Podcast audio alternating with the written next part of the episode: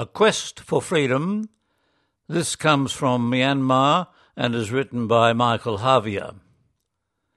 The city of Bhamo in the Union of Myanmar is settled quietly on the banks of the steadily flowing Irrawaddy River, but the peaceful ebb of the water defies the violence of the military background of this strategically important stronghold. This history came into play in a particularly poignant way on the first day of February last year when our household worked to discover there was no mobile phone or internet connectivity. A local priest gave me the disturbing explanation. The iron fisted military junta that has dominated politics in the country for the past 60 years had staged a coup d'etat and ousted the democratically elected members of the parliament even arbitrarily arresting them and accusing them of amazing crimes no one believes they have committed. I smelled the fear in the classroom that morning, too, when my students fronted me bluntly with the question, Sir, are you aware of what is happening to our country? And all I could tell them was that it was now subject to a one year state of emergency. This was martial law and a complete news and communication blackout was in force. However, the people did not lie down in fear. They responded with deep anger and deeper resentment for the power mongering generals so firmly ensconced in their palaces in the far off capital city of Naypyidaw. The people organised huge nationwide protests, taking to the streets in almost every city, town, and village in the country. Uniformed military personnel were visible almost everywhere. There were arrests, injuries, and deaths in the street, but the fighting spirit of the people and their determination to protect their rights was not quelled. The demand was simple respect the democratic vote and the right of the elected members of the parliament to govern. Young people were among the most active in the protests, my students among them. They persistently asked why I didn't join them in the street, but I was hesitant. I kept assuring them that I did understand what was going on, but secretly in my heart I wondered.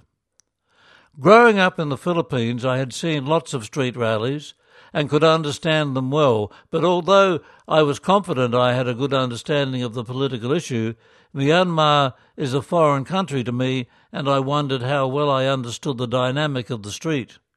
Would I be a danger to myself? And, more importantly, would I pose a danger to those with whom I stood in solidarity? I discussed this with my lay missionary community, and it was decided to ask the bishop to come to lunch to discuss the matter. We talked about the situation and the status of foreigners, and the bishop told us most foreigners have left already, especially those who live in the big cities, because their safety is threatened and they were slowly losing their ability to do business. In your case, I think you should go home to the Philippines for a while. He mentioned more than once that the situation could get worse, and it was hard to be certain about what might happen. If it deteriorated as lay missionaries, the three of us could be in real danger, and our presence could prove to be a danger to others as well.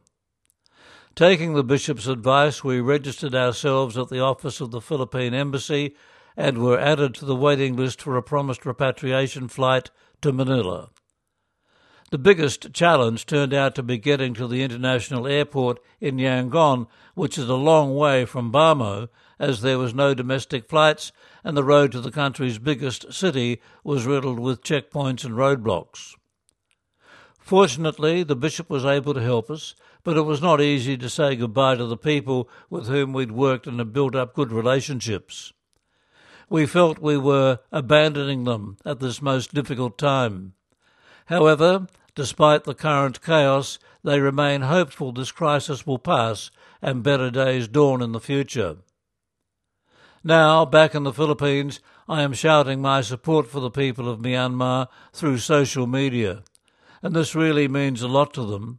It was their only request to me before I departed.